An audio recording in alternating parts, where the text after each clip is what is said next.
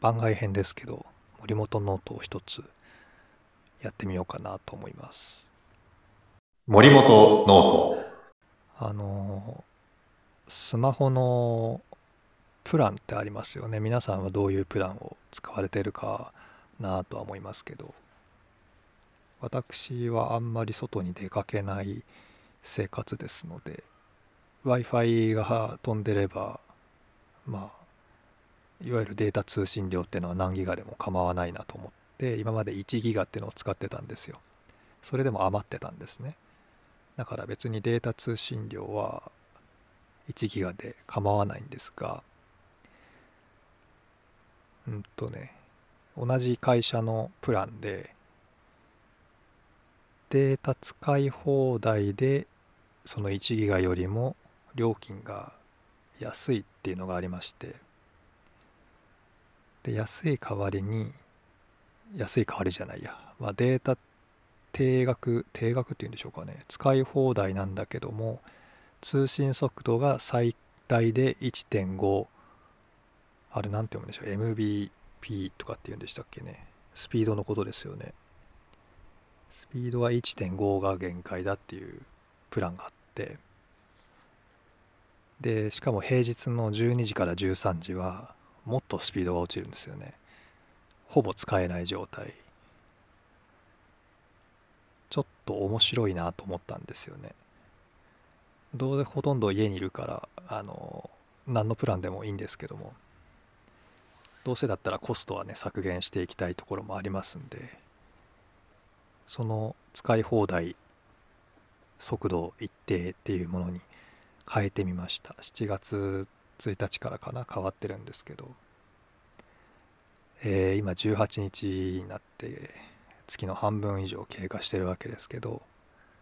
全然不便じゃないですね。何も気にならないです。で1回だけあの平日の昼間に出かけてる時があって確かに使い物にならなかったですね。あれはなかなか驚きました。でも別にあんまりないことだし。まあ今後そういうことがあっても普通に使わなきゃいいだけですしね。いざとなってら電話だけはで電話は普通に使えますから。本当に気にならなかったですね。だから皆さんどんなプランをね使われてるか分かりませんけども。いろんな会社のプランがあって。大体似たようなうんと通信量だったり、えー、使用量っていうんですか？料金だったりするんですけどもそういうちょっと尖ったっていうんでしょうかね。あの一風変わったプランを目に目に入りましたんでね。もうそういうのをちょっとこう面白そうだからね。チャレンジしてみました。これで料金が余計にかかるっていうならまあしないですけども。料金も安くなるし